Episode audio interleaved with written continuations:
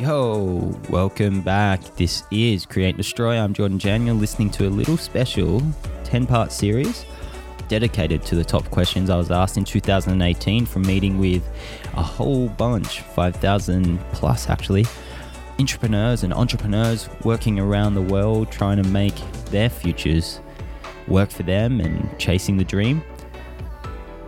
This is uh, part number seven. We're getting to the pointy end. So without any more fluff, let's get into it. This is Create and Destroy. You're listening to the ten-part series on the top ten questions of two thousand eighteen. So question seven, this one here is is really, really, I guess, relevant for the designers and artists and creatives out there that are working in studios all around the world or freelancing for themselves, living the dream like I try to do every single day. Um, but also for the creative thinkers out there, I think creativity, courage and resilience, you know, and curiosity. I talk about these themes a lot.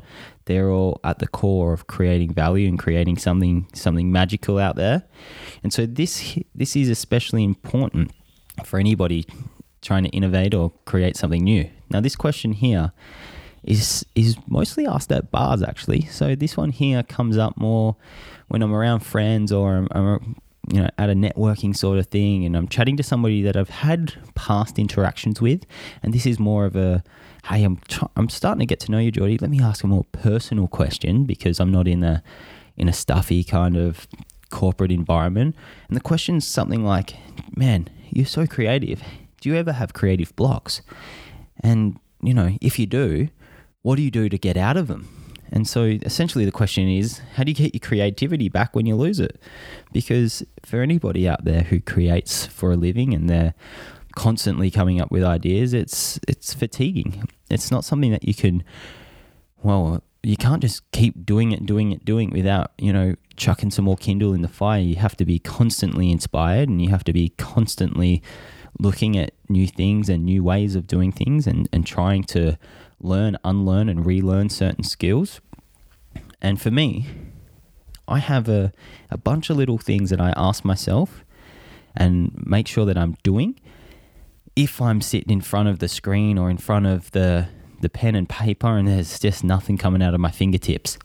And so what I do is kind of check in with myself. This might sound a little bit hippie again, but um, I basically just go, hang on, Jordy, have you been running? And if the answer is no, well, you know the answer is going to put them shoes on and go for a jog. For me, running, and it doesn't have to be running for you, but for me, running is is one way to decompress and just to to try help some of my thoughts, I guess, solidify. And if I'm trying to work through a problem, I find going for a jog, going for a run is a way for me to kind of get the heart rate up, get the blood flowing, and kind of z- zone out. Um, I run with podcasts. I'm always listening to um, a range of podcasts, but uh, sometimes I, I just don't want to listen to words and I just w- want to put some music on. So I just put on, you know, someone like O P O, or could even be some some rap or some dance kind of music. I actually like listening to dub running, like reggae, dancehall, dub sort of stuff. And it really just depends on my mood. But the key is getting out there for a run. So if you've listened to my daily routine, you, you'll know that I, I try to run every single day. Sometimes I, I can't get to it, but when I'm really in flow and when I'm really, you know, getting things going, I'm getting at least five Ks in a day. You know, I used to run a, a lot more and I used to run a lot further. I used to get up early and do those morning runs. And I just found that if I was doing the morning runs, it was kind of whacking, like throwing me out of whack a little bit too much for the rest of the day. So I've readjusted. I do a little home workout and then I do my runs in the afternoon. Um, some of you know that I busted my leg in a in a race in America in March this year. And so, you know, I had a stress fracture just in my shin. So I've just come back and I can tell you those ten months of not running were some of the hardest ten months creatively that I've had in a very, very long time. I got super down and dark and I just couldn't create anything. And it got so apparent that my colleagues were like, Jordy, what's up? Are you all right, man? And I didn't really understand what was happening at the time, and it wasn't until my leg was feeling good again and I was getting out there and, and getting my jog on that I realized that, man, you just haven't been running. You need to run. So I started small. I, I'm definitely not doing the fifteen to twenty K a day anymore, which is, I guess, good for time management, but um, a little bit annoying if you if you like distance running. So I try to do between five and ten a day now, normally about those seven Ks, just a nice jog around the, the Yarra River in Melbourne, hit the trails. I don't like running on the road, so I'm always in the dirt and in, in nature. I want to get away from cars. And that's one way that I, I seem to keep the creativity fire burning. Now, the second thing that I always make sure is that I've always got books around me.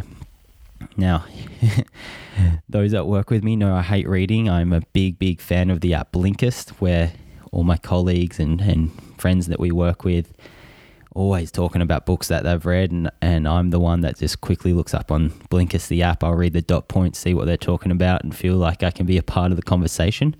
And that's purely because I'm a very visual guy. So I like to listen to my books through audiobooks or, or through Blinkist. And then the books that I'm referring to are art books or magazines. I need to make sure that I'm visually stimulated, and, and that might not be from new new art. I might go back and rediscover the artists, designers and architects sometimes from, you know, the thirties to the fifties. It just depends what I'm working on and where I'm drawing my inspiration from.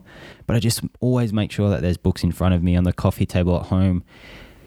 Geez, there would be at any time about, you know, twenty to thirty books stacked up in front of me. Depending on the projects that I'm working on, I tend to go to the, the bookshelf and switch out some of the ones on the coffee table, just to make sure that when I'm sitting there just kind of pondering or, you know, eating dinner or whatever it is, I'll pick up a book and have a flick through, and it might only be for a second. So I just make sure that there's always visual stimuli in front of me.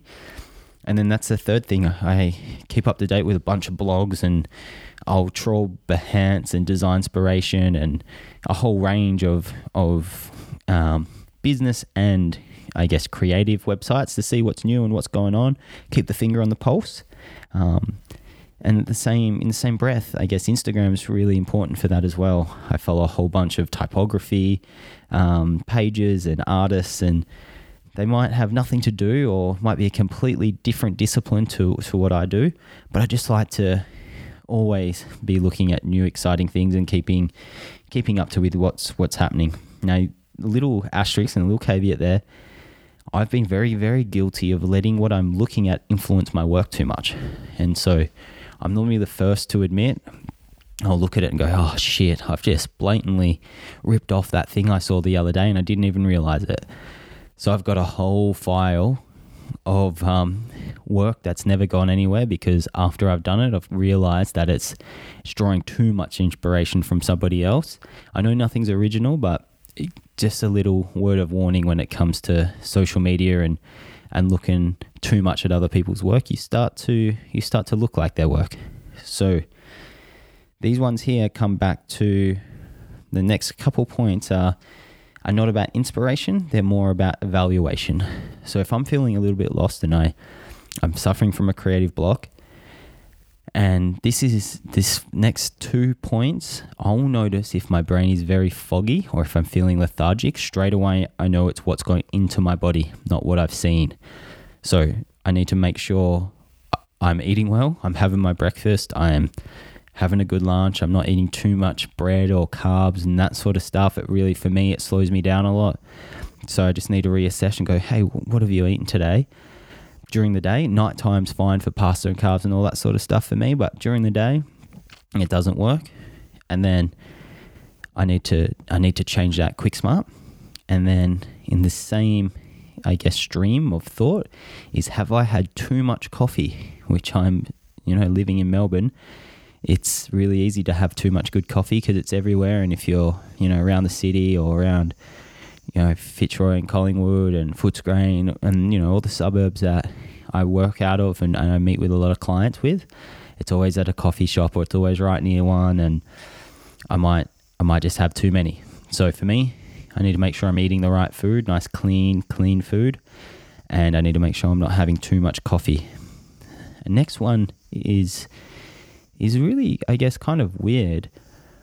But if I'm kind of a little bit flustered and I'm just can't tr- can't get something going, I need to make sure that I'm breathing right. I get in this weird habit of not breathing in a correct manner. I, I find that I breathe too shallow, and for some reason when I'm at a desk, I, I'll fall into this trap of almost not hyperventilating, but I'm, I'm just not breathing as as well as I should, and it's because of my posture. And so I need to really concentrate and go, hang on, just get some air in, go for a walk, what's going on here, and just and reset. Now, there's no science, there's nothing um, attached to this. It's just something I've noticed in myself that when I'm stuck, I'm normally not sitting in the right way.